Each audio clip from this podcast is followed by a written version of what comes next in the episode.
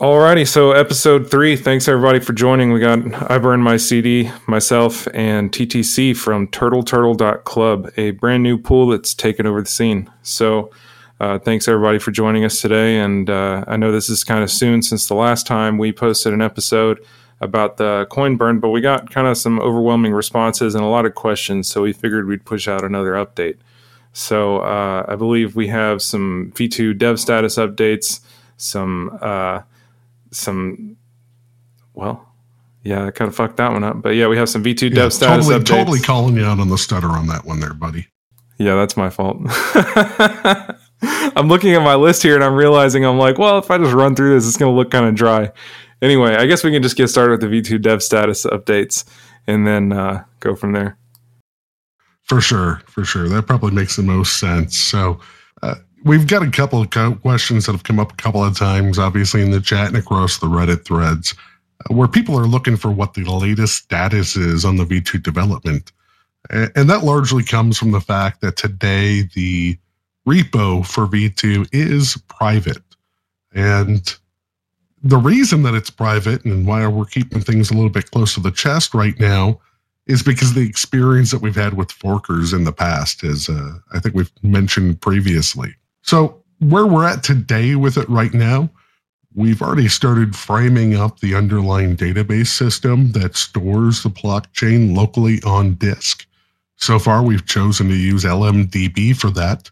Uh, I believe we've been told before, and Rock, keep me honest here, that LMDB is the best that it's ever going to be and the best that we're ever going to get. Is that correct? Yeah, it's effectively done. Uh, HYC did a really good job on it, and uh, it's been serving uh, other chains well, and it looks like it's going to work for us pretty well too. Uh, it's pretty much purpose built for the for what it's going to be doing. True, and it's from from what I've seen so far working with it, it is it's a key value storage system. So it's kind of similar to Redis in in that regard. If uh, anybody's used that before, and kind of similar in all honesty to, to RocksDB that we rely on primarily today. But uh, we've been working on framing out what that structure and schema looks like in LMDB and ultimately building out some of those structures that, that are saved to disk. And what this means to you guys is that little folder, that ever expanding folder hidden in your hard drive somewhere, and you keep wondering where the hell is all the space going? Well, this is uh, optimizations directly relating to that. Absolutely. You know, one of the things that we kind of learn going through the V1 code base is that there's a lot of data stored in that database. And some of that stuff is, believe it or not, just empty keys which isn't exactly the best use of space. And some of the structures are kind of after the fact, I guess you could say, in the V1 code base. Nothing that we necessarily put together, but it's just one of those things that carried over from the Forknote code base, right? You know, the original implementation via Bytecoin. Yep. So we're, we're basically reinventing that, like we've talked about before, and reinventing that schema going into V2, trying to be smarter about how we're storing data in that database to ultimately try to keep the files as small as possible. So, you know, it all circles back to the transaction sizes, the, the transaction structures, the block, the block structures and the sizes of those. But it's also the underlying database that that deserves a lot of attention there to try to make the best use of the space that people give us. That seems like uh, something that gets quite a quite a bit of use, but not enough attention. I know that in the beginning, RocksDB was just kind of like a general install uh, with regard to TurtleCoin V1. There wasn't necessarily a whole lot of optimization going on, and there was a lot of, I guess you could say, whittling along the way uh, that it took to get it really, I, I guess, kind of humming like a like like a like an actual truck engine or something like that, where it's just able to idle and and do fine. Whereas before it was, you know, a lot of sputtering and a lot of issues. Yeah, I, I remember a time when all of us basically st- stood around a campfire, so to speak, and said, "RocksDB, this this pile of flaming shit," right? You know, when we would do anything to rip it out of there. Uh, but once we kind of started kicking the wheels a little bit and figuring out, hey, look, you know, maybe this isn't exactly tuned to how we need to use it or tweaked. Uh, we found that there was a lot of knobs there that could be twisted and turned to help stabilize things. Yeah, a lot and, of ultimately, that, I was going to say a lot of that came from just reading the documentation that we hadn't really done a whole lot of before. you know, RocksDB has pretty good documentation, and there were some little things in there that we had, I guess, either passed up before or neglected to acknowledge that were really relevant to our case. Are, are you telling me that you didn't read the fucking manual? I may be saying that. I may, I might be, I might not. I'm going to give you the Glomar response on that one. I can rather, I can neither confirm nor deny. I get it. I get it. I, I mean, it took a lo- uh, it took a, quite a bit of effort for us to kind of dive into that and take a look around and and figure out where those performance hits were at. You know, until it got relatively stable. But we're looking to kind of avoid that, right? Yeah.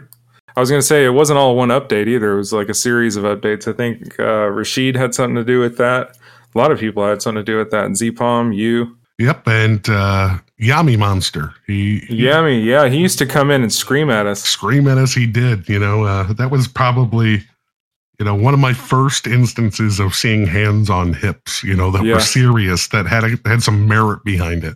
But if I recall correctly, it came with some good pointers and maybe even a pull request here or there. I know he has the core developer tag, and I think that was like the first time getting a PR at gunpoint. Uh, this is very, very true. It was actually funny. I, his name just crossed my mind when I was digging through the repo the other day and uh, came across a couple of his commits. I'm like, oh man, I haven't seen him for a while. And I thought I saw him light up in the chat not too long ago. Yeah.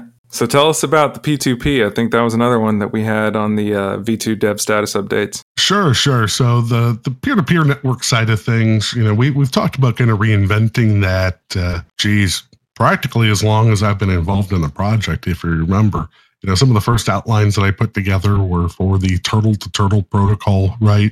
I remember that. That's still in meta. Driven, it is. It still is in meta, and uh, you know that was based on damn it, now I'm forgetting what it's called. That's how much I hate it now. Uh, the the Google spec, uh, protobufs. That's it. Took me a second there, but uh, it was largely based on that. And you know, once we kind of dug into, or, or I should say, once I kind of dug into how the protocol works today in V1, the the binary message packing actually isn't that bad.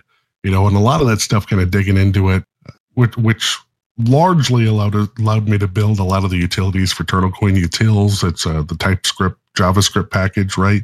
And, and ultimately build out some additional functionality there.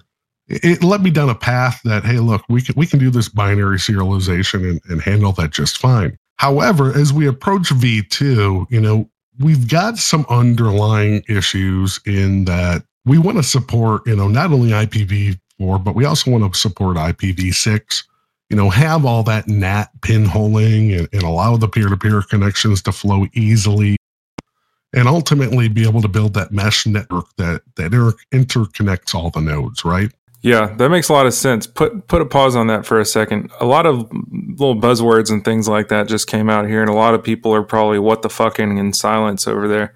So what we're talking about whenever we, whenever we say things like NAT and pinholing and stuff like that, whenever you're running your TurtleCoin daemon and you're syncing for what feels like five years, um, w- what you're doing in the background is you're talking to other nodes that are on the network. And whenever they're trying to speak back to you or whenever they're trying to get in touch with you, if you're behind like a router or you know some other network setup that is using network address translation it's not as easy to get in touch with you. And so what we're trying to do is kind of reconfigure the the way that the nodes talk to each other so that they can have more direct means of being able to speak to each other whenever they're behind a few steps that may otherwise complicate things. Is that is that pretty much the gist of it at a like a explain like I'm 5 level? Yeah, that's pretty close. You know, it, it it ultimately comes down to kind of popping open the firewall, for lack of better words. And I say pop it open not in the sense that hey, look, it's free rein, but you're absolutely right.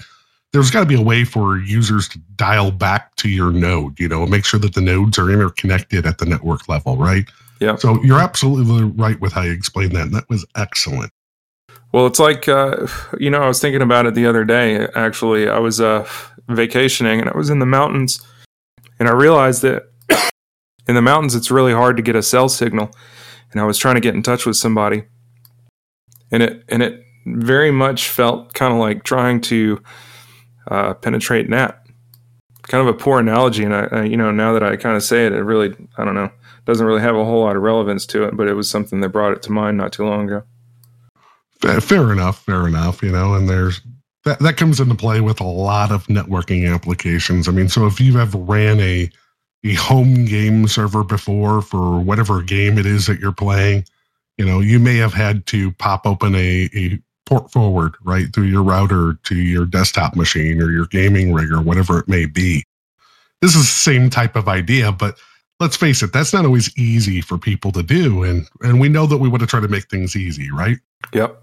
So some of the things that we that I've kind of started to build out so far is helping to define the actual messages or the language, so to speak, that, that goes across the wire when the nodes talk to each other. And, and that was kind of built out and roughed out uh, quite a while ago. It was what last summer, last fall when I spun up that uh, P2P bot. Yeah, yeah, and uh, we were working on uh, ROX P2P, like the the early beginnings of the the P2P protocol implementation. Yep, and, and I prototyped it up in in Node, you know, Node.js, and Rock here started prototyping stuff up in in Go, right? Yep. And uh, we got them talking together. So at least we know that the message payloads make sense and that they're able to communicate and exchange data, you know, with, with the data structures that we've done. And we know that it's cross language capable. That's you know that's one thing that I hope that we see more in V2 is less of a singular core code base and more implementations in different languages. That way, and maybe this is a poor way of putting it, but a little bit more competition or maybe a little bit more collaboration. Um, you know, C is great and Go is great, and they do a lot of good things.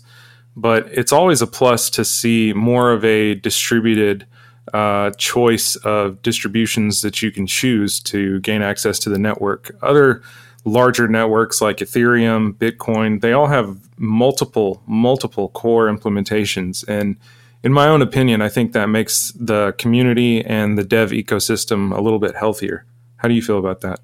I agree, you know, and that's been some of the goals, you know, as I talked about, I think maybe the last podcast or the, the episode before that, you know, and really kind of keep the code as clean as possible, right? And well documented and, and easy to follow. Because if if I build it out in C, right, you know, and, and you see the structures and you see the logic flow, it's pretty easy then for somebody to come along and build an implementation that matches.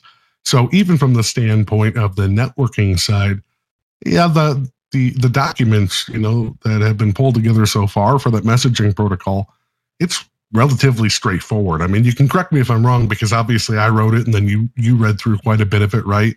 And uh, did your implementation and go based based off of your documentation, I was able to build something that worked. So, given that I can do it, you know, I, I like to say that I'm a shitty programmer a lot, you know, but uh, I'm I, am i am all right, you know, and I think that there's a lot of other people out there that have that same amount of potential. And I think that they can make it work too, regardless of what language it's in.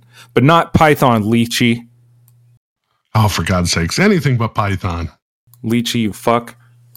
Yeah, but uh, to, to that end, like I said, it's the documentation aspect is going to be key to to having those those additional implementations and I I'm all for it. You know, I'm excited at the idea of somebody coming along and building an, another node in Go, or they want to take a crack at it in Rust, or uh, God forbid they want to do it in uh, you know Visual Basic. That that they could do it if they wanted to, and that's that's kind of exciting to think about because everybody's going to have their different take. You know, they can they can run a different database system underneath.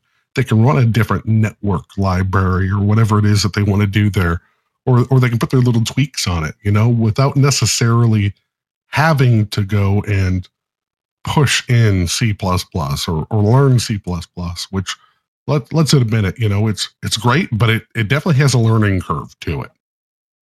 Yeah, it's it's not the easiest, and there's also different you know uh, specs of C++. They're not all equal, and there's lots of different styles developing. You know, some some people may use Boost for everything, and some people might not. Fuck Boost. how do you I'll feel just about make that clear? How do you feel about Lodash? Uh, it's quickly climbing up into the fuck Boost category. Yeah. I figured after last week with uh, getting dependabotted to death, I, I figured you'd uh, probably feel differently about it. you know, in all honesty, and, and you got to remember that Lodash is not a direct dependency of anything that I put together. It's always something else, like a linter, right? You know, or a formatter to to help clean up my mess. But come on, node developers, get your shit together. Lodash is Boost, okay? And everybody knows that Boost served a purpose for a time, but we're past that point. I mean, just quit it. Standard library or die.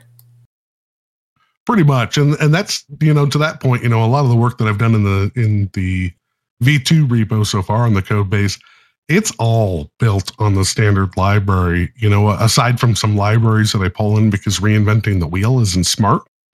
Uh, but even those libraries that I'm pulling in are, you know, they're tried and true libraries that are bundling up functionality that's still built on the standard library, right? You know, it may yeah. call system specific headers for for different platforms, but you know, why why should I go through and rebuild an entire database system when obviously LMDB could work? Or right. why would I go diving into a network stack and then have to deal with the intricacies of the different platforms and the V4 and the V6 addresses and, and all that connection stuff when there's already libraries that are well built, well tested, and easily supported to handle that stuff. So you're saying libraries or die? I'm saying carefully selected libraries or die. I'm just giving you shit, man. Come on, we gave ourselves like, you know, a year to pull this off and the timer's ticking here. I ain't got time to to rebuild everything, everything that is not part of the core technology from scratch, you know? Yeah, I hear you. So one thing that was kind of uh, kind of new to me, at least in the P2P stack, and I'm no P2P god over here or anything, was the varint compression on the numbers. That was the first time I'd ever seen that, and it was the source of many days headaches. Why don't you tell me a little bit, one more time, one more again, how varint compression works? Well, first off, it's not compression; it's encoding. Let's let's get those let's get that uh, nomenclature out of the way. All right actually. Oh. I got yeah. I got no rebuttal other than yeah okay. All right. Well, anyway, let's hear it about your varint encoding. Any, anyways, you know the, the whole point of varint encoding is to uh, save space on the wire. So when we think about something like a, a uint32 or a 32-bit number, we know that it's going to take 32, 32 bits on the wire. It's it's straightforward, right? But that that's a waste of bytes that are transferred or bits that are transferred on the wire if we have a value that say is seven, right? Seven out of the number space for uint32 just is is a total waste of space. I mean, we're we're wasting three bytes in that case to be able to store that and send that. So what varint tries to do, or and it does it very well. I shouldn't say tries, but uh, what varint does is it encodes that 32-bit value down into the smallest number of bytes that it can use to represent that number. So even if that number is halfway between, you know, zero and the maximum value for uint32, it will not represent it as, you know, four bytes as, as normal and instead chop it down to maybe two or three bytes. Does this play a, a major role in what we're doing? Yeah, people could argue, you know, and, and, I'm and if I recall correctly, you did argue with me. You're like, what what the hell difference does this make, right? I'm in a completely different camp right now. Well, I'm I'm glad that you're in a different camp because it all comes down to saving size, right? Yeah. It all cuts down on the storage requirements. It cuts down on the time, the bandwidth required to send transactions and blocks back and forth. Yep, and it also gives you, you know, a little bit more wiggle room uh, to, uh, you know, send more messages. It's great. You yep. know, it's less uh, less congestion. Yep, and, and, we use varint encoding today in V1, you know, and that's one of those things that when we take a look at binary serialization or serializing data to binary directly to bytes, that made sense to bring over with us, so to speak, right? It, it saves space, like I said, and ultimately it's pretty easy. It allows us to pack a uint 64 clear down into just the number of bytes required instead of requiring eight. I mean, we can go even further and varint pack or varint encode, right? uint 160 or 128s, 164s, 128s or 256s. I mean, the sky's the limit. It, it just continues to roll over. The other cool thing is the offsets. You, you know, lost me there, bud. Okay, so whenever we were, whenever you were telling me about varints and everything like that, and you're basically unpacking them, you get the value and then you get the offset to read the next message. Correct. I mean, when when you read it, you know, it's it's a it's a byte stream in essence. So you get a stream of bytes that come through from the wire or from a file or whatever it may be. And you don't know how long that varint is going to be. The way that the encoding works is it looks specifically for a, a value to exceed or the uh, the bits the upper bit to be set on the on the byte in essence. And when it stops seeing that that upper bit, set or that that most significant bit set, I should say, then it knows that it, that there's no more number coming or there's no more parts of the number coming. So it's able to tell what that offset is or how many numbers or how many bytes it read to get to that point, uh, which then allows us to continue to read that byte stream for the next field that's in play, right? For me, that was the that was the cool part because you could take a large stream of seemingly random data and intelligently chop it up and deconstruct it into coherent messages or fragments of a message.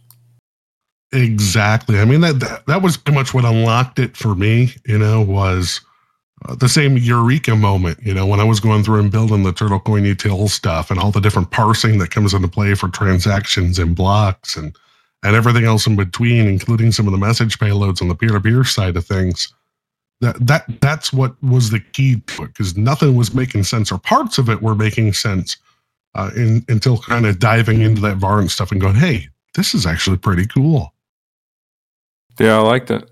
So what do you have on the horizon for uh, for p2p what's the uh, what's the next what's the next development?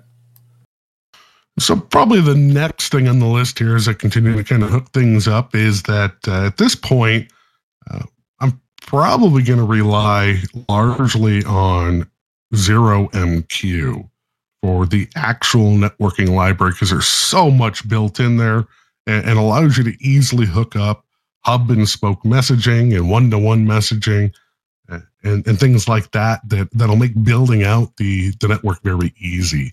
Uh, not only that, but it supports V4, it, it supports IPv6 as well, straight out of the box.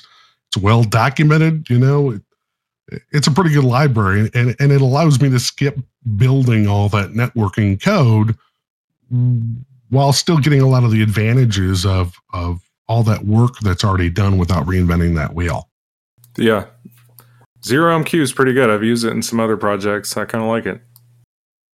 It's it's definitely kind of cool. You know, I I'm impressed so far with what I've seen, you know, and then ultimately it's just building our protocol on top of that network library. So uh, that that's going to be some fun. You know, that'll be the first, I guess you could say, test net, so to speak.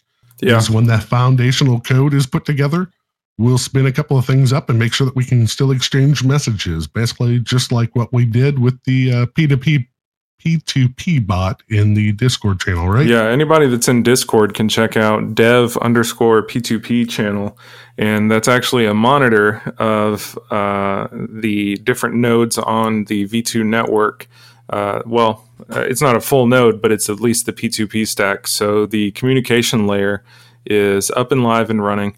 And uh, I think there's even documentation floating around if anybody wanted to try their hand at implementing the P2P spec in uh, in their own language of choice. But anytime you communicate with it, you'll see whatever the opposite end. I think it's one of your nodes. Uh, what it interprets from that message. So if you mess Correct. up, uh, it'll let you know. If uh, well, it actually won't let you know. I think uh, if you if you mess up, but if you send something correctly, you'll see it respond, and it should everything should decode correctly. And we all know that I'm a big fan of if you say it incorrectly or you don't do it things correctly, I'm better off ignoring you. So that's the way that that bot works. Yeah, pretty much. I mean, it's more secure that way anyway. You know, you don't want to be parsing random data that doesn't fit the schema. Exactly, exactly. God knows what uh, what they could get access to into that honeypot. That's where the secret pre-mine is, man. Don't tell anybody. Shh, shh, shh. Hide it. So I think if that if that kind of wraps up the V2 dev status updates, uh, I think we have a guest here that's probably. I got one more. I got, got one, one more, more. sneak in that I just remembered that I didn't mention, you know, pre-show uh, that I do want to sneak in there, right? All right, let's hear it. So I've started work in between everything else that's going on at building out the new Ledger application for V2. Uh, I've posted in the channels uh, a couple of different places. I think in DevCore, a couple of the previews uh, of the READMEs that are going in the V2 repo that explain how wallets are created. You know how they're created from from seeds, so randomly generated seed bytes. You know, and how the view key is created, how the the the public, or I'm sorry, the spend key is created as well. All that information has been kind of posted and shored up. The idea of the sub wallets there, and I've started to frame out that code using the latest Nano or Ledger SDK, because there have been a couple of upgrades since the last code I put together here, and, and starting to get ready for that as well. Because I would love to be able to time this well, where we can try to get V2 into the Ledger Live app, you know, into that environment officially right around the time of launch. So I'm trying to do that at the same time and, get planned for that. However, for me to wrap that up, I've got to wrap up the work on the core crypto library for TripTech, which, God willing, I'll get done this week. You know, if we can get the uh, the Ledger Live uh, integration done in time for V2 launch, man, I'd be down to purchase a few ledgers and uh, do like some kind of contest or giveaway or something like that. Oh, totally. De- definitely fill out the seed cards for them beforehand to make it easy for them. Yeah, that's that's dirty. Man. Took you a second there, didn't it? That's dirty, man. Yeah, it's funny. You know, we all laugh. And in all honesty, guys, you know, if you're listening in, if you buy a hardware wallet online and it comes with the seed card already filled out, wipe the device, throw out the seed card, and generate your own seeds. Yep, you've been had. All right, we can go ahead and move on to our our guest that we brought on today. Yeah, TTC. I've been I've been just calling you by your initials this whole time, but you're actually the admin from turtleturtle.club, which is a new pool that's getting quite a bit of attention here in the chat. And I notice you've been putting a lot of work in with regards to helping people out and stuff. And most surprisingly, uh, I heard that you're kind of new at this. So do you mind starting off with uh, just saying hello and telling us a little bit about how you found Turtle? Hey guys, yeah, um, you know it's uh, it's been kind of a, a fast journey. I didn't expect to really end up here uh, from where I started. I was uh, mining another coin, and uh, it was just it was boring. I was like, okay, there's got to be something more exciting out there. Um, I went looking, and uh, I just came across Turtle Coin as a good one for the uh, you know some of the lower end AMD cards I have and just started hopping through, uh, you know, trying different pools, trying different things out. Tried some solo mining. Um, yeah, it led me to uh, Crappy's pool, the interestingly named one, and uh, you know, from there I started thinking, well, you know, maybe I'll just try running my own pool because the the solo mining didn't really work. But I thought, you know, let's just see what's going to happen. Um, you know, and it was just going to be a private pool that I was just going to run my workers here on. And, uh, you know, all right. So, yeah, so I started looking for, uh, or looking at, uh, you know, trying to see how to set up a pool. Um, I think that's around the time I joined Discord too, just to kind of uh, see what, uh, you know, find out more about the community, see if I could find out, you know, what, you know, what pool software you should be running, what works, what doesn't. Um, there was a lot of older pool software out there from the previous algos, stuff like that. Um, so I'd come across uh, Crappy's GitHub from being on that uh, pool, and uh, you know tried to get that going. And of course, it wasn't compiling because of some issues with the uh, bad code that had been removed. Um, so I'd switched to another one, found out that was the bad code pool, and we went from there. Um, And uh, Knife Tech had actually posted asking for for good pool code, and Crappy posted his uh, or reposted his up on GitHub. Um, Bird again. so, had you actually run a pool before? Uh, no, not at all. Wow, so that's wow, a pretty so that's short pretty- path from being a being a miner to a pool admin. Uh, how how has the adoption of your pool gone since you've started it up, and what's the experience been like? Yeah, well, once uh, you know, once I had it going up and running, and then I was kind of seeing what was going on with uh, hero miners, and you know, I wanted to kind of try and do something to help. You know, I, so I decided, okay, why don't I just open it up? Let's make it public. We'll go from there. Um, and it started picking up pretty quickly. So I kind of went, oh, I better do something here and make this a little more scalable. Uh, so I moved it up to a data center instead. Um, That's pretty fancy. Yeah, just just from there, you know, we were just trying to get creative. You know, I tried to kind of give it a nice look um, as much as I could. I haven't done, you know, even basic CSS or anything in many years, but you know, I thought I'd give it a try, see uh, see what I could do, and you know, we tried to put a couple things on, like the uh, you know the ten percent Finder reward. That's a huge hit you know so we're just uh, you know people are loving that. They're, they seem to be making a bit more overall you know over the long term. And uh, yeah it's a good community. We've got uh, everybody's helping each other um, which is big too so so tell us about this franklin bot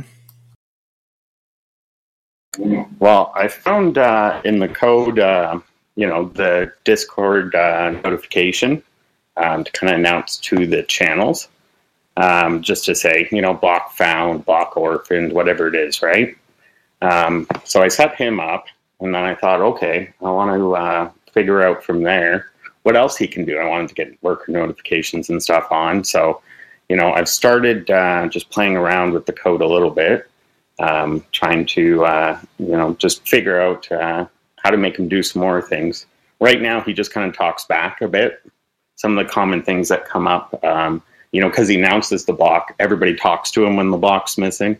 So we always, uh, so now if somebody says, "Come on, Franklin," he'll say, "Slow and steady wins the race." You know, some, nice. Some funny things like that. You know. So, what was your background before this? Were you are you a technical person? If it's not prying too much, you know.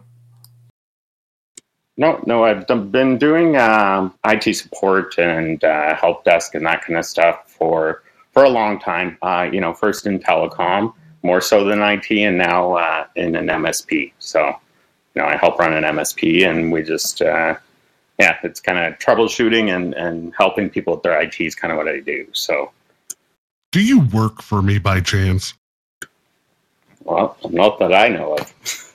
fair, fair enough. I'll, only because I'm laughing because uh, those of you that may or may not have dug into at least my background, uh, work a lot in telecom for a large managed service provider. So I never know when I'm going to run into people that work within our organization. and you know, it's it wouldn't be the first TurtleCoin developer or uh, service provider that works for you either. No, no, not at all. As far as I know, last count uh, when so I it's a legit took question. Took a look around. I think I'm up to like five. You know, people within the organization that are hidden throughout the uh, the Discord, and then of course there's a couple that are you know a little more prominent. Yeah, that's uh, that's actually pretty funny. Small world, you know. Absolutely, absolutely. Yeah, I've seen a turtle coin sticker on a car before. Uh, I've seen people wearing turtle coin shirts but I haven't really had anybody like run up to me and be like, you know, you have that uh, soft and buttery smooth patois like that fella Rocksteady. You but know, maybe one day. Maybe one day. I mean, I, have been called out for it before, but uh, people tend to follow me a little bit, uh, a little bit closely. You know, when it when it comes to organizational stuff and and stuff in my professional life, I guess you could say. So uh, they stumble across it. That and you know, as we've talked about before, I, I use my government name on everything, so it's not like I'm hiding anything. It stands out like a sore thumb. So you're saying that you're not the voice actor for Duke from the Bush's Baked Beans commercial? I can neither confirm nor deny. so TTC, how much hash rate do you guys have? Uh, let me uh, take a look. I know we're coming up close to uh, one mega. I think uh, maybe around 800, but uh, yeah, actually, I haven't checked in a while. So, so what's what's the easiest way that somebody can start mining on your pool? Yeah, well, if you just go to uh, turtleturtle.club um, or pond.turtleturtle.club, just garbled my tongue all over that. More edibles. yeah, I shouldn't, been, I shouldn't have been hitting the bong so hard while you guys were talking. Good old Canada. Right? Um, but yeah, if you just go to uh, pond.turtleturtle.club, uh, you can hit the uh, getting started page. Our Discord links there too. Um, so you can just hop in. You know, um, any one of us can help get you up and running. Uh, we've been learning a lot on all the different uh, GPUs and the different miners and tweaking settings and you know um, cards that you know we were kind of thinking maybe didn't work on Turtle. We've been able to get going. You know, with the help. You know, we've been you know asking uh, asking around, talking to developers. You know, just trying to get all the information and make sure everybody you know they have something even remotely able to mine turtle, we're trying to get it up and running, and it's uh, we've been really successful. So, you know, that's something that I've been very impressed with. Uh, there's not often a pool that comes along, and especially not from a person that hasn't run a pool before, that actually sticks around and puts in the work and helps out users. And I see more often than not that you gain. Uh, miners because you're in there in the mining channel putting in work helping out people getting them set up mining and then the inevitable question comes along hey what pool should i use? And then you're johnny on the spot right there. And i think that's great. And i wish that we would see that from uh, more pool owners. Uh, in the early days we used to see a lot more of the the uh, service providers that would run pools and wallets and things like that and uh, in a way i think some of them maybe have gotten complacent or as the usage of their pool has kind of declined a little bit maybe they've stopped showing up in the Discord more or answering support requests, things like that. Um, but I don't, I don't, know if that's like a chicken or egg situation. So I uh, definitely wanted to recognize that that you're in there and uh, being one of the most helpful people in there. So definitely thanks for that. And I hope that um, more people come to your pool because uh, you're so close to being on the the little pools monitor thing. Whenever you type exclamation point pools in the chat, there's like a little uh, graphic for anybody listening that shows a pie chart of how much each pool has hash rate wise. And though Hero Miners is no longer over 50%, um, it still consolidates a lot of the smaller pools into the same uh, pie slice. And I would really like to see Turtle turtleturtle.club get its own little slice of the pie on that graphic. Hopefully soon. Well, taking a look at the current hash rate, it looks like uh, he'll have to get up to about three mega hash total to to Dude, show you can up. do that. It has to exceed one percent. Yeah, you can do that. I I know how I know how you can do that for sure. So t- tell us a bit more about that finder's reward that you mentioned. That that kind of intrigued me a little bit. Yeah, so it's uh, you get ten percent of the block uh, if you uh, find or solve the block. Um, so right off the top, so you're getting uh, twenty six hundred ish, right? Um, and we're finding that it's not just going to the high hashers. Um, we had one, you know, a little um, CPU hasher that's in Discord. We helped them get up and running. The very next day, they found a block, so they got 2600 ish plus their, uh, you know, plus their contribution, right? So, and I find for me, like I'm about 40 uh, kilo hash, and about almost every day, I, uh, you know, I get the reward from one of the blocks. So you know, it's definitely going around though. I can see it. Uh, you know, a lot of the different miners are getting it. So, you know, it's nice to see it kind of spread out. I wasn't sure if it was just always going to go, you know, kind of to the big hashers, but you know, it, it's good to see that the, uh, you know, some of the smaller hashers are getting it too. I heard the word on the street is the the better the better terms you're on with Franklin, the better your chances are of popping that block yourself. Oh yeah, we. Uh, it, it's funny because it's it just kind of started as a thing because uh, we had uh, I think it was like a four hundred percent or it, it, was something you know kind of really extreme uh, block, and I just kind of I tagged him and just kind of said, "Hey Franklin, come on, you know what's going on, buddy?" And uh, you know, then the block popped out. Um, you know, and then after that, we had a run of about eight blocks. We actually found um, there was a block that was uh, like one second apart. The effort was a question mark. Wow! wow!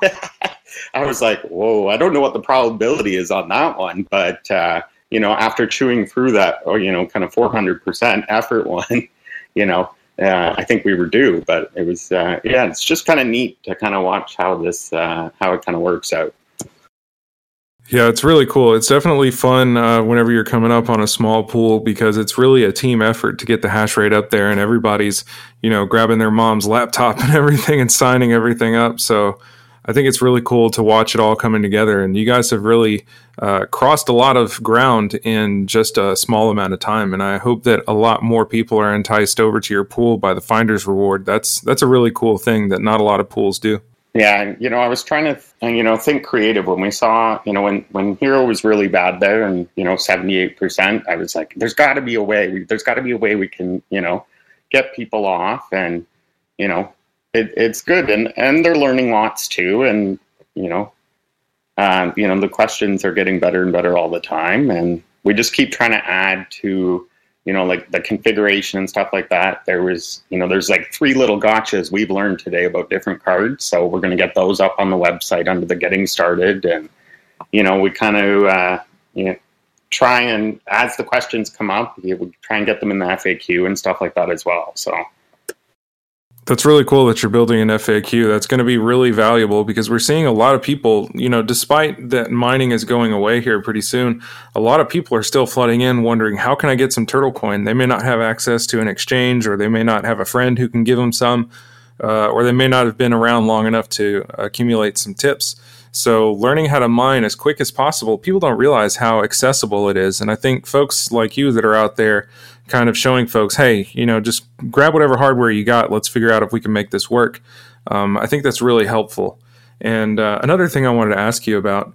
Uh, since you're relatively new here, your perspective on things is going to be a little bit different than ours. Uh, Burn and I have been around for quite some time, and uh, we, we tend to see a lot of the same questions and things like that. And after a while, I guess we kind of get blind to some of the, the questions that are more common.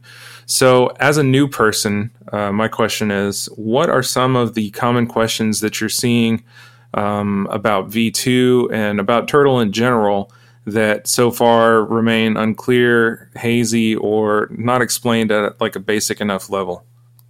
Yeah, well, I know, like, uh, you know, in the past couple podcasts, you guys have really done a good job of, of covering a lot of this stuff. So I think, you know, um, it, it's people are figuring it out. I mean, obviously, there's always going to be that group of people that wants to know the value, um, you know. But beyond that, it's uh, you know, uh, people are really starting to get excited. I know I am. Like, I I want to know as a you know as a service operator how that's going to look, and you know how what it's going to mean to be you know a good candidate, right? Uh, you know what what are the things we can do to get ready for that, and you know, with the mining too, you know, a lot of people that were originally going, oh, okay, well, you know, I guess I'll have to switch to another coin. I'm like, well, no, there's, you know, still going to be ways to to be involved, and and you know, there's still going to be ways to kind of earn rewards per se, um, you know, so, and they're kind of paying attention more and reading more of the V2 FAQ, and yeah, like I said, the questions are getting, you know. Um, more and more complex, I'd say.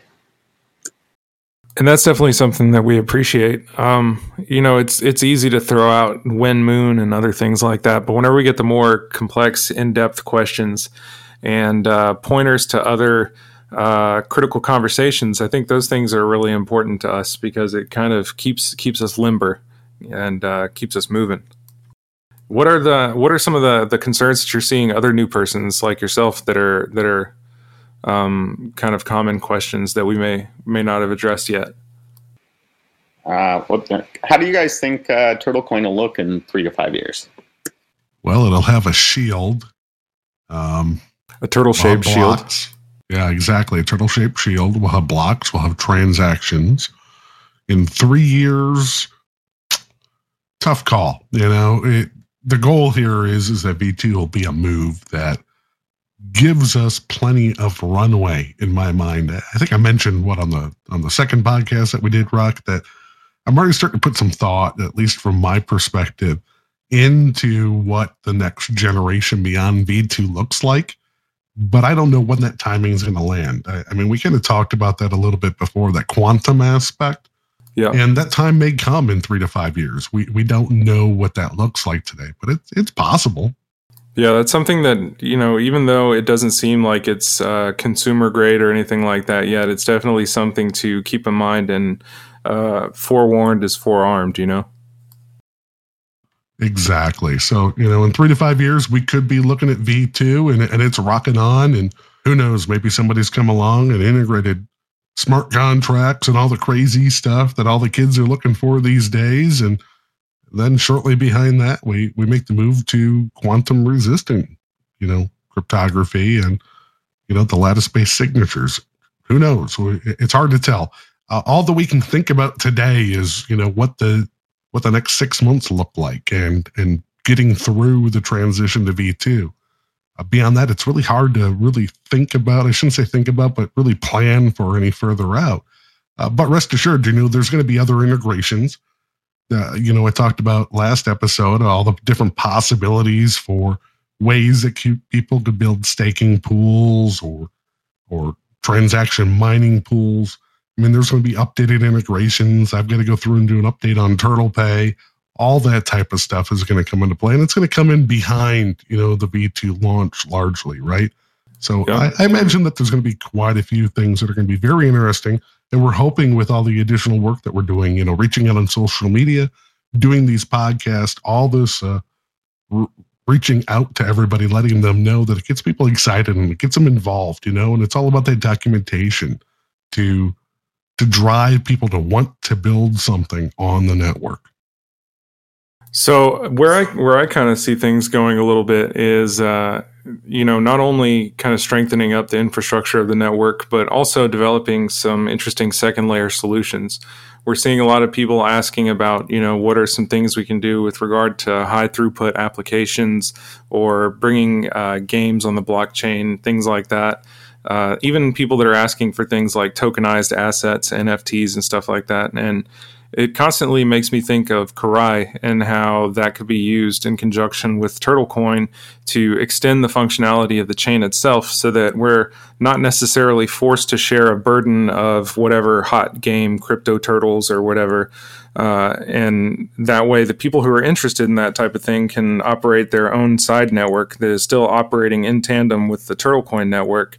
Uh, and is is enabling them to have a much higher throughput without uh, I, I, don't want to say burdening, but adding extra load to the rest of the network that may not be involved with that. I think that's something that's going to be a key to the network. Um, I, I kind of tend to embrace the Unix philosophy of do one thing and do that one thing very well. And for TurtleCoin, that's being a transaction network.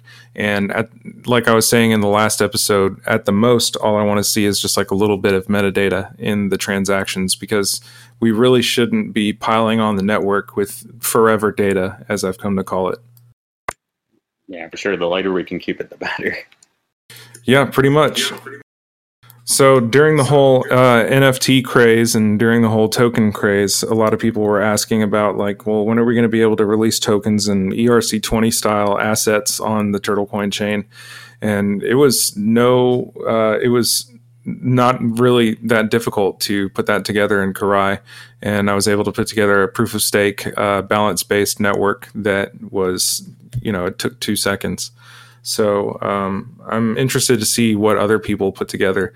Uh, it wasn't something that I delivered into the public domain because that just seemed a little bit careless, but um, it shouldn't be too difficult to anybody with similar motivations. Yeah, when you remove the privacy aspects of uh, you know, the technology that we're working with today and in V2, everything is all gets a lot easier. Yeah, the clouds suddenly part. TTC, what else do you see people asking? Apparently, my cat has a question. Um, yes, I just see so somebody just asked on the Reddit too, not too long ago. Um, in the move from uh, POW to POS in V2, is the system for staking and delegating to staker nodes implemented and tested?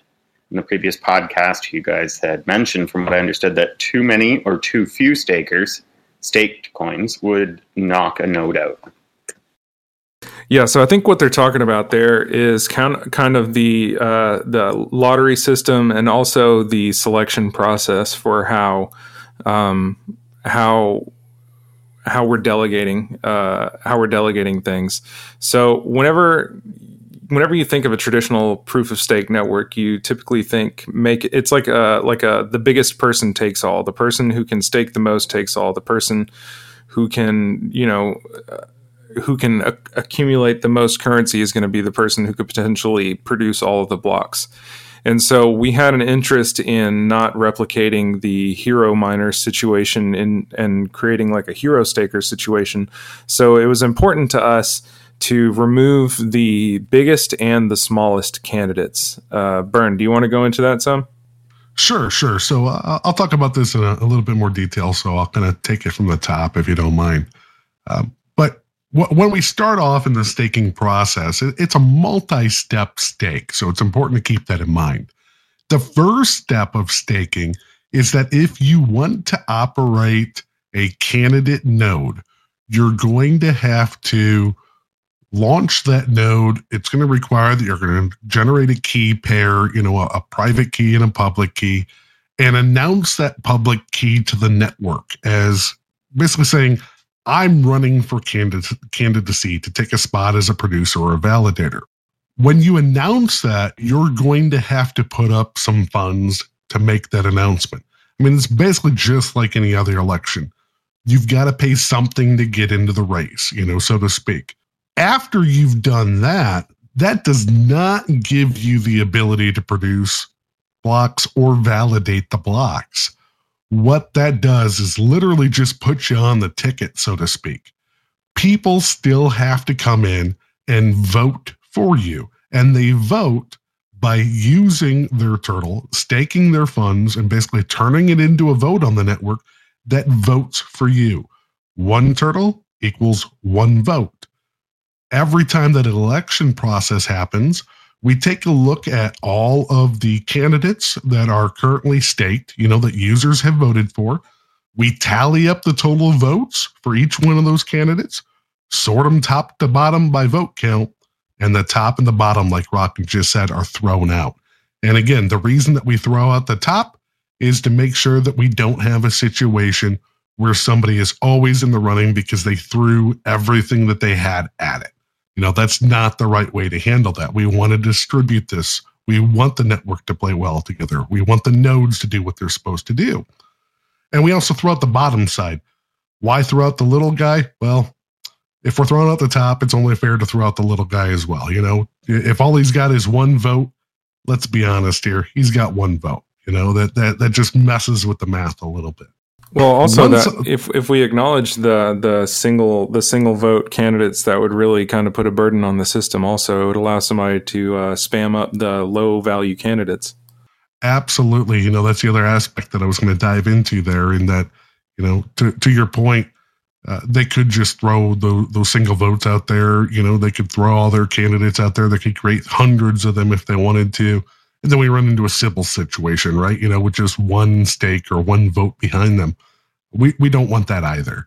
So, you know, when it goes through the election process, one of the first things that it does, and, and a lot of this stuff is actually outlined in the V2 overview article as well, uh, but it actually runs down through that list and it takes a look at all of the hashes for the blocks in the last round that completed.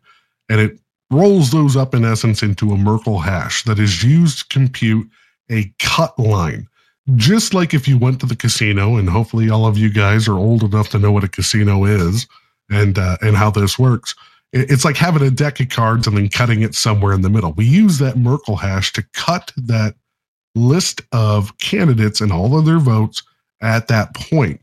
And depending on where you're at, you know, in that vote count, so to speak, it's going to take and it's going to drive that process on whether or not it's figuring out whether or not you're a staker or a validator for that round. But again, it's just turning you into a candidate producer or validator for that particular round that's upcoming.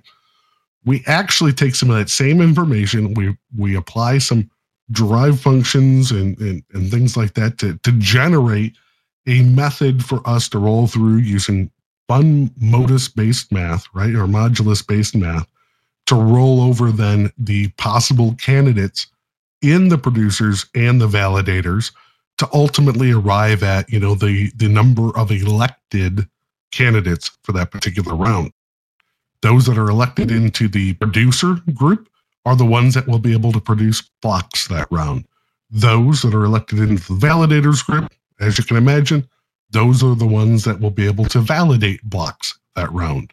That makes sense. I mean, it sounds really complex and everything, but at the end of the day, it's really to ensure the most fair system for everybody. Exactly. And and the key there is seeding that that random selection or that pseudo random selection with the prior block data. You know, that's the important thing. And we needed to set it up in such a way that it was entirely deterministic so it could be easily reproducible by all of the nodes that are that are on the network. You know, you can always follow along and see exactly how it would play out, exactly how the election should be. So we can tell who should be producing blocks when and who should be validating blocks. That's a good way of putting it, and I think uh, what this will bring the value uh, to a lot of the the smaller folks out there. Uh, well, I should rephrase that.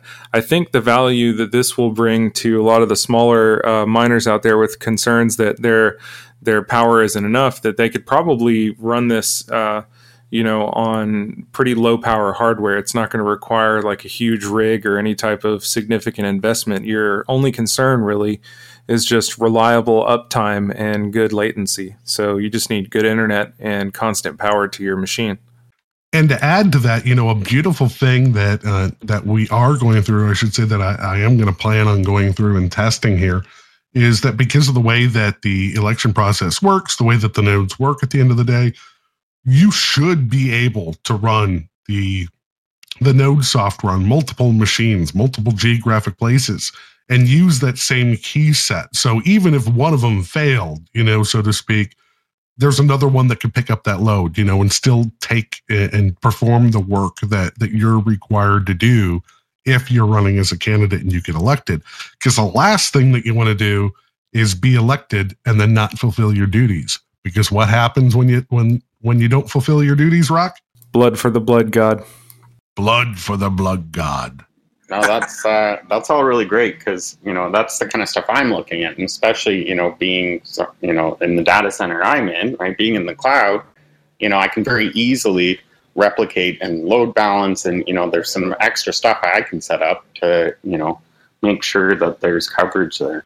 Oh, 100%. You know, that that was pretty much my greatest fear in kind of putting this together is that you know, I, am the I'm the same way. I like setting up multiple instances. You know, if you've looked at any of the work I've done, uh, largely on a lot of the the, the JavaScript and, and, TypeScript packages, very microservice oriented. You know, and and to Rock's point earlier, the Unix minds that do one thing and do it very well. That that's what I like to strive for in some regards. But I also like to be able to set up high availability stuff and, and keep things rolling. So that way, if something does happen, I didn't just have half of my coins slashed, you know, or, or whatever that works out to in the end.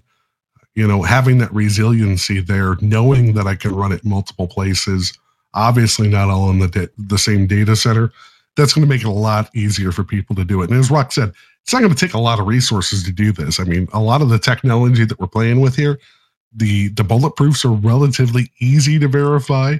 You know, even even on a reasonably you know new machine, so to speak. You know, something the last couple uh, five six years. An Amiga is not going to do it. An, an Amiga is going to struggle. You know, I'm not going to say it's not going to do it. It's definitely going to struggle. And and even the signatures, you know, the triptych signatures, you know, it's relatively easy lift. Validating the proof of work, you know, for the transactions, again, easy lift. Uh, it, it's it's pretty straightforward. So you know, you will be able to run a node on a Raspberry Pi. That was my next question. Issues. Yeah, uh, yeah. It, typically without issues. It may not be the fastest thing in the world, but uh, it it will certainly work. It'll be able to pull it off. You know, the storage will be there. Might have to hook up some external storage, but the, the power is certainly there. That's pretty cool. I know that's going to be music to a lot of uh, people's ears because there are a lot of people out there that are like, "Hey, I got this Raspberry Pi. I'm going to start mining. You better hide your coins." Best of luck to you, buddy. Yeah. Well, and then there's the Android miners. So. Yeah, put it in the freezer. Yeah, and could you technically run a node on a cell phone? Probably, you know, as long as you get the storage for it and uh, you get a solid connection there. I mean, again, it's not it's not super heavy. It's not like mining, right? You know, that's the important thing to understand that while we're getting rid of mining for the verification and, and of transactions and uh, and the creation of blocks, right? What we're replacing it with is very friendly, you know, to run on practically any hardware. The real thing that you need to be able to pull this off is honestly just the turtle to, to stake, you know, whether it's a candidate or his votes, you know, and it's important to remember, even if you can't run a candidate node, you know, you, you don't have access to a data center, you don't have reliable internet access, you're in the middle of the desert, or as Rock said earlier, you're in the middle of the, the forest, up in the mountains, it doesn't matter. You can still participate, you can still earn staking rewards just by casting your votes using your turtle for your favorite candidate nodes. So I'm looking back at the uh, the thread TTC. I don't know if you're looking, but we're getting quite a bit of engagement there. Um, let's see, we got Master Pirate who actually says mining with new hardware. What's the current timeline of projects for Turtle? Where can other developers look to find out more about Turtle, such that the toxic individuals don't just throw garbage at individuals who want to be a part of the community? Will you be working with any other tokens or coins to pair with? Can you let us know about the usage rights to the logo and or its derivatives? Can any one person apply to help with designing, helping with design? Huh. Okay. Well, let's let's unpack that real quick, right? You know, let, let's start from the bottom here. Can anybody help with the design? Sure, hop into the Discord. You know, have a conversation in the marketing so channel. The place to go to for that is github.com/slash turtlecoin slash brand. And that will have our brand guide for 2020 and 2021 and that should have all the assets that you need. Um, please do take care to spell it correctly capital t capital c all one word. And uh, i think that should remove a lot of the toxic individuals um, if you're looking with regards to development, hop in the chat and just tell us what language that you're most comfortable in and what you want to work on. And we have so many repos and projects and things like that. There's definitely something that you can get your hands into. And though your work right now won't be as relevant in the context of V2, uh, it'll give you the skills and the tools and the familiarity and the rapport that you need so that uh, in whenever V2 rolls around, you'll be able to transfer that knowledge uh, fairly readily. And hopefully, people will recognize you for your efforts. So uh, I think we have another question there. Yayo, let's go. Some questions that I find interesting. What are the biggest issues y'all see in other crypto projects? Do you have a specific use case in mind for TurtleCoin, or are y'all just doing what you think would make the perfect crypto and let people figure out what to use it for? What was the biggest mistake y'all have made so far in developing TurtleCoin? On the flip side, what is something y'all are proud of yourselves? What is something y'all have done well? ELI5 TurtleCoin. Uh, that's kind of low effort. Y'all keep saying you don't make decisions based on the value of currency, but what if it would go down to zero? What if nobody would use Turtle Coin anymore? And that for a prolonged period, not few $100 trading volume day, but legit zero, not a nothing. What would you do? Do y'all think there will ever be a V3? You don't have to answer all or any, but I'll personally would find answers to those questions interesting. Yeah, those are some good questions. And, uh, you know, with respect to the price questions, it's still a legit question, I guess. Um, so he says, What are the biggest issues y'all see in other crypto projects?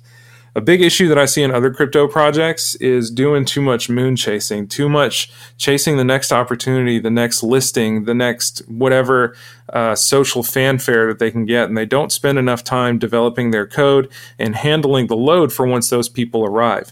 So, the great thing about uh, crypto and promotions and things like that is that it's relatively easy to pull in people, but it's not easy to pull in people that are going to be savvy users that are going to benefit the project uh, in a positive way and not just leave as soon as the price goes whichever direction is the the the direction that takes them out so um, how will turtlecoin look in three to five years i think we answered that one uh, yep. Do you have a specific use case in mind for TurtleCoin? I think we kind of covered that in the transactional nature uh, of TurtleCoin discussion and the whole Unix philosophy thing.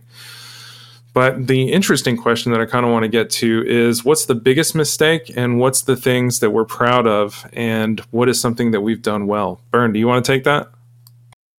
Oh man, that's a that's a loaded question because I actually think we touched a little bit on this in the in the first about the forking uh, discussion.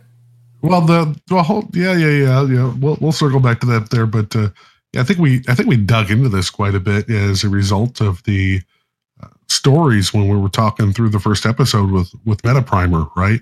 Uh, but you know, some of the biggest problems that I, I, think that we ran into, or some of the biggest mistakes, largely was that fork. You know, a- asking people to fork the code base, play with the code base, and then ultimately, hopefully, submit some pull requests back. You know, to contribute back to the project unfortunately, that wasn't the case. You know, they, they forked it, they created shitcoins, they split uh, split the community off a little bit, and uh, eventually, quite a few of them went and pulled the rug, and, and that that just wasn't that wasn't good for us. That's probably that's probably the dark time or the darkest times in my mind. Uh, beyond that, some of the other mistakes, uh, stress testing, stress testing the network uh, in ways that uh, we didn't really we didn't really foresee it doing, but we learned a lot in the process. So I used to send like mix in 1,000 transactions and it would just drop the network. I mean, if I really want to think about the biggest mistake, though, personally speaking, uh, I think it was our fork to Chukwa, you know, Chukwa V1, uh, where the plan was to reset the difficulty and let it oh, uh, yeah. sort itself out. And, and ultimately, what I think we made it six blocks past the uh, the fork height or the upgrade height, right before the chain um, died. Yeah, it seriously died. I think we didn't have a transaction for like thirty minutes. No, it, it, if I remember correctly, the difficulty dropped to zero. Which, uh, if if you've ever played with the the code base or, or taken a look at a lot of the crypto networks out there, if difficulty drops to zero, it is impossible to mine a block anymore. Can't divide uh, by zero. Can't divide by zero. Exactly. Uh, so what we had to do quick was uh, say, well, that was a nice thought, and uh, quick patch, you know, the software for for the release. Have the pools get that running, rewind a couple of blocks, and, and just redo that uh, that upgrade height. that was probably my biggest personal mistake that man, I, I swear to God, I tested it on test nets and, and toyed around with it and it went smoothly. But uh, here's one of those things where it works great in the lab, but in production, we should know better. You know, that was the one time where having such a centralized pool structure really, really worked in our favor. Yeah, thank God for uh, I think it was Mind Together, Mind Together that saved us, Disco Tim, uh, that time because if it wasn't for him pulling that patch quick, it, it could have been an ugly evening. Yeah, it could have been really bad. I, I remember having a really sweaty mustache over that whole situation. Yeah, I felt like an ass. So, on the flip side, what's something that y'all are proud of yourselves and what's something that you've done well? What am I proud of myself for? Man, a lot of different things. But you know what uh, I'm proud of? stroking.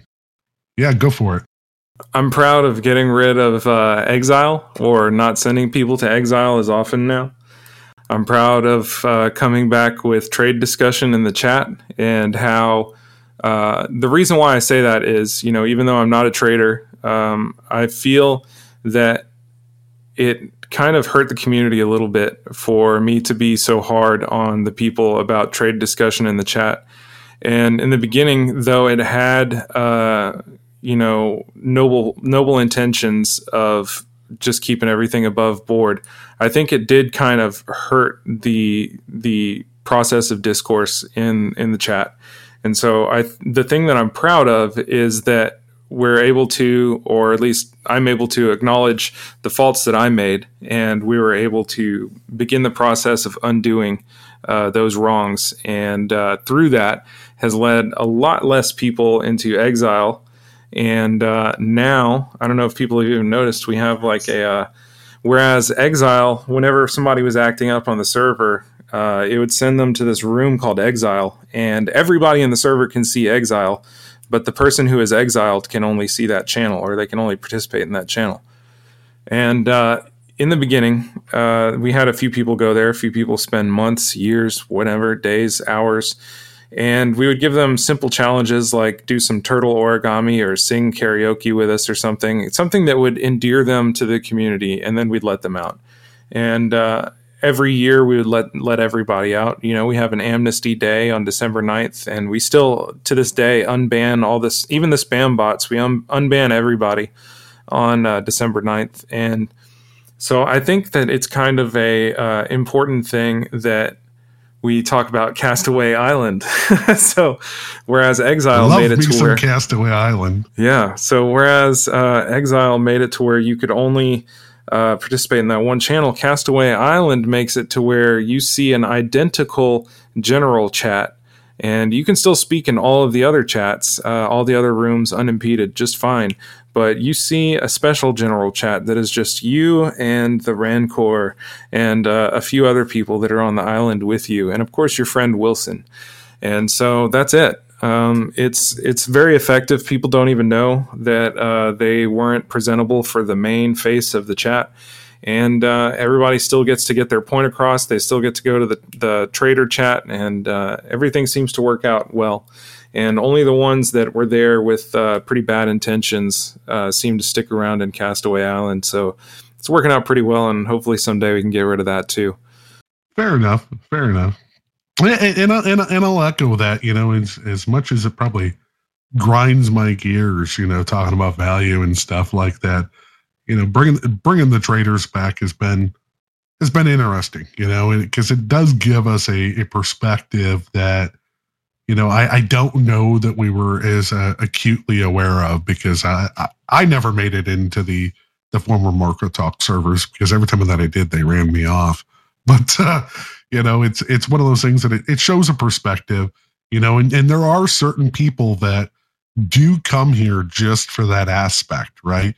And, and we do get a chance to talk to them, and uh, and it's surprising how many people that when you get to talking to them a little bit, uh, you know, and, and get past that one moon, so to speak, that that they're not that bad, you know, that that they have some interesting stories there, they have some interesting perspective you can actually have a conversation back and forth. So, in that regard, I, I guess I'm kind of happy for that as well.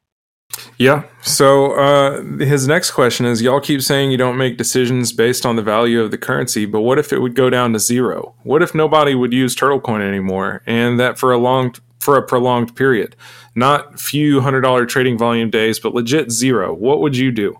Well, so here's the deal. Uh, Turtle Coin started out with the value of zero for the longest time, it had the value of zero. Even after it spiked and then went all the way down to something like five or six bucks per million, it effectively had a value of zero. And there were days where it was like six Satoshi or something like insanely low. And it was very easy to not see an end in sight. And the great thing about the way, and well, one thing that I think we've done well is we've never used the price to motivate the things that we do. We understand that there will be good times and there will be bad times. And without the bad times, the good times aren't so good. And the relationships that we make with the people that come by and still work with us despite the value being low are the lasting relationships that we end up taking with us into V2, V3, and everything in the future. And I think every time that we make one of these one of these bonds, one of these lasting relationships, it, it adds to the team. And more often than not, people who stick around and don't even have intentions of being a programmer end up learning things here, end up learning life skills. We've seen people get jobs. We've seen people you know, learn new, entirely new fields of discipline. And I think it's really important to recognize those people that are around whenever the value is presumably pretty low. So if it went down to zero, yeah, it would hurt, uh, but it would be more like an ego hurt. But we'd still be doing the same thing that we're doing now. And uh, if it truly went down to zero and people weren't trading it for days, that would probably be an extreme warning sign uh, that something has gone wrong with the financial system. So I can't say that uh, it's likely, but I can say with great certainty that we'll just keep on keeping on doing what we do now. So, Absolutely. with regard to that, I think. Let, let, let me echo that with the thought that, uh, you know, how many times, you know, over the last three years did we did we go through and we make a couple of changes here and there to tweak things, hopefully make things better, where the end result was us saying YOLO in the uh, in the merge commit, right? Because what the hell difference does that make, right? You know, only when you've lost everything are you free to do anything. Ooh, good old Tyler Durden. So to Rock's point, if it if it dropped completely to zero, I'm still going to keep on keeping on because that means I get to play with more toys. Yep, pretty much. So I think that pretty much covers all the questions that we've got so far in that thread. Yeah, pretty much. Oh, and one guy says when rebranding to Cucumber Token. oh wait, no, here we go. Zero Fuck says break down the staking rewards if you haven't, please. I'm at work, gonna tune in later. Is there a transactional economy in addition to staking rewards? Like if the coin becomes adopted to pay for things and there are a thousand transactions in that block, all paying a fee, do stakers get part of that as a reward? All right, let me pull it up here real quick. Because believe it or not, I, I, don't even have this stuff memorized sometimes. I got to look back at the articles that I've previously written in my notes to make sure that I'm explaining it correctly. It's a lot to keep in RAM, I'm not going to lie. So to, to put it simply, each block reward, you know, like we've talked about before, is composed of not only the transaction fees, so the aggregate trans- transaction fees in a block, just like what we have today, like many cryptocurrency projects have, but of course also the the match of those transaction fees as new coins will be emitted each block. Now, the way that we've currently got it set out to carve up that block reward between all the parties that are involved is that 20% of that total block reward will go to the producer of the block, 20% to one of the validators in that particular round, 30% to the users who staked that producer that produced a block, with a maximum of 10 randomly selected stakers, as well as 30%, or the remaining 30%, I should say, to the users who staked the validator that was selected uh, as the validator to be paid with that block. So, in all, you know, it gets split four ways or, or th- through four different groups, I should say, but it actually gets split among 22, hopefully, independent parties. So, TTC, uh, that kind of sounds a little bit like your finder's reward almost. Yeah, it does, and uh, you know, definitely has me uh, interested. I know, uh, you know, that at least the community of miners we have in the clubhouse, that you know, they're all really going to like that for sure.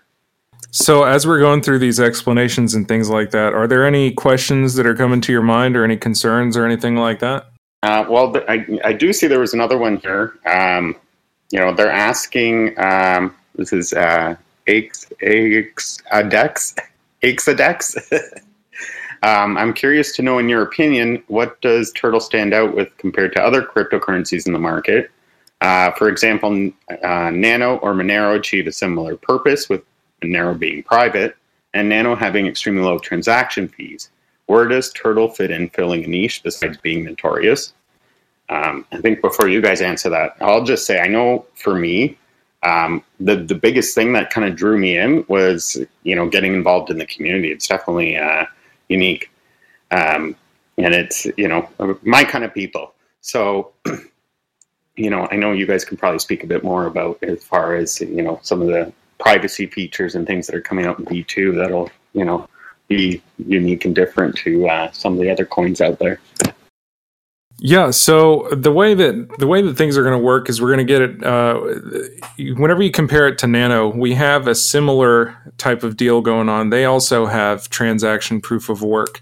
Uh, but they're currently suffer well, not currently, but recently suffered a little bit from either that uh, that transaction proof of work delta being driven up by malicious actors or a large amount of spam uh, entering the chain uh, because of the feeless nature of it. And I think that we're kind of striking a uh, a good middle ground here by having not only the transactional proof of work but also the uh, the fee in place, so that things like spam attacks are going to be a little bit less appealing for somebody that wants to make their point. Maybe they'll find a different way.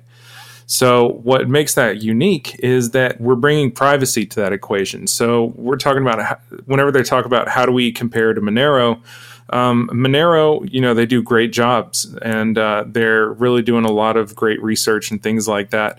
Uh, we're in a fortunate position where we're relaunching the chain, and I don't think that that's something that they've maybe considered yet. So that affords us the ability to make some different decisions with regards to how our blocks are structured, how data is pruned, how uh, how anonymous things are, or how private things are whenever you're conducting yourself in transactions.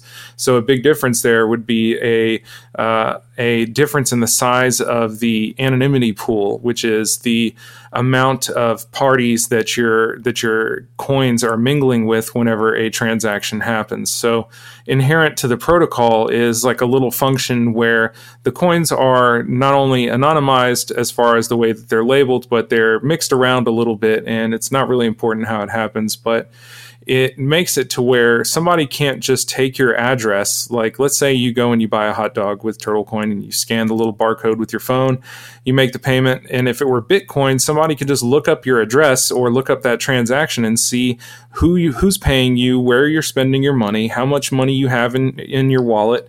And that could be a bad situation depending on how much money you have and where you're trying to spend it. So we don't make any assumptions that people will be okay with that. So having that good mixture of very low fees, very fast transactions, very low energy consumption on the chain, very low barriers to entry. I think that TurtleCoin is very much poised to be the first point of entry for people that want a little bit more. You know, we're starting to see Bitcoin blocks that are being touted as like the first fully validated Bitcoin blocks where uh, Goldman Sachs and different uh, banking institutions and and financial regulators are saying, okay, these are the ordained transactions that are in this block, and you know, very very soon we may see Bitcoin be a permissioned blockchain where only certain people can transact on the network, and that's we're, we're starting to see the closing of the gates for people that are looking for a way to take their Bitcoin off the network, maybe trade it for USD or something like that, and they're no longer enabled to do that. So there's going to become a time where these privacy chains and privacy networks are going to become very useful. And just in the means of protecting yourself because you just don't need to be sharing with the guy that you buy a hot dog from how much money you have. That's just a risk that's just ridiculous. Even in traditional banking now somebody can't just send you some money and know exactly how much is in your account. So i think that's a, a a reasonable thing that a lot of networks are not really focusing on. And the ones that are focusing on it, some are doing it in ways that aren't really practical, like optional privacy and things like that with Zcash. If you have optional privacy, you don't have privacy because then it's a reasonable assumption that anybody that needs that privacy is doing it for a reason. They're probably doing something bad, a lot of people say. So whenever every transaction, regardless, is the same level of private and a high level of private and also easy to access, I think that TurtleCoin is going to become a new standard in the first point of entry for people that need a little bit more. I hope this answers that, and I hope you guys didn't fall asleep in the middle of that. Thank you for coming to my TED Talk. Yeah, and, and, and to kind of add to that, you know, one of the things, and I have to apologize because I, I, I did nod off for a quick second, but I followed you 100% when it got to the end. Just um, checking your eyelids for holes, huh? Yeah, yeah, checking my eyelids for holes. Good news, there's none. Um, the the other thing that that I like to think about when when I think about V2 and the approach that we're taking, like Rock said, starting everything from scratch and being able to enable large mixing rings at the start, right? a lot of networks, including ourselves, as we've kind of progressed through things and worked our way through different upgrades to the network, to the to the consensus protocols, to the way that the uh, mixing operates, or signature schemes along the way, you carry all that old transactional data with you. You still have to support those older signature methods, you know, all that stuff there. And in some ways, you know, I've even heard those those older transactions or those older mix-ins or those older outputs that you mix in mix with referred to as tainted, you know, outputs that, that you could mix with because it reveals something about the the transaction, right? You know, that it is spending funds that haven't been touched in five years, right? You know, that's that's one of the things that is often overlooked as you kind of go through those upgrade processes that you, you got to keep carrying that along and you got to keep supporting that. You can't draw a hard line in the sand because then you don't know which how much of your user base you're cutting the legs off on. Doing it from the start, we know that we're starting all at the same place, that the features are there. It's a high mixing level and there's no such thing, you know, going into it of of tainted funds, right? You know, and that's the essence of fungibility. A lot of people say, you know, we're fungible, but what what they don't realize is fungible means if you can tell one coin from another, it's not fungible. If things aren't you know identical then it's not fungible. And fungibility matters you know just like we're seeing now with bitcoin and with them saying that certain inputs certain people are not permitted to transact on the network. And that's just not the vision whenever bitcoin was created. That's not that was not the point of it. And uh, i think it's kind of sad to see things going in this path but hopefully turtlecoin can right some of those wrongs or at least lead the community in a different direction. Or die trying yeah, we can really tell you guys really put this through. Like you guys, you know, you, you really put uh, a lot of time and effort into this, and it, it really shows. Like you guys, you guys have, you know, thought through a lot of possibilities, a lot of different options, and I mean, I know it's always changing, and I know you got to stay on top of it, but you know, it's uh, it's definitely noticeable.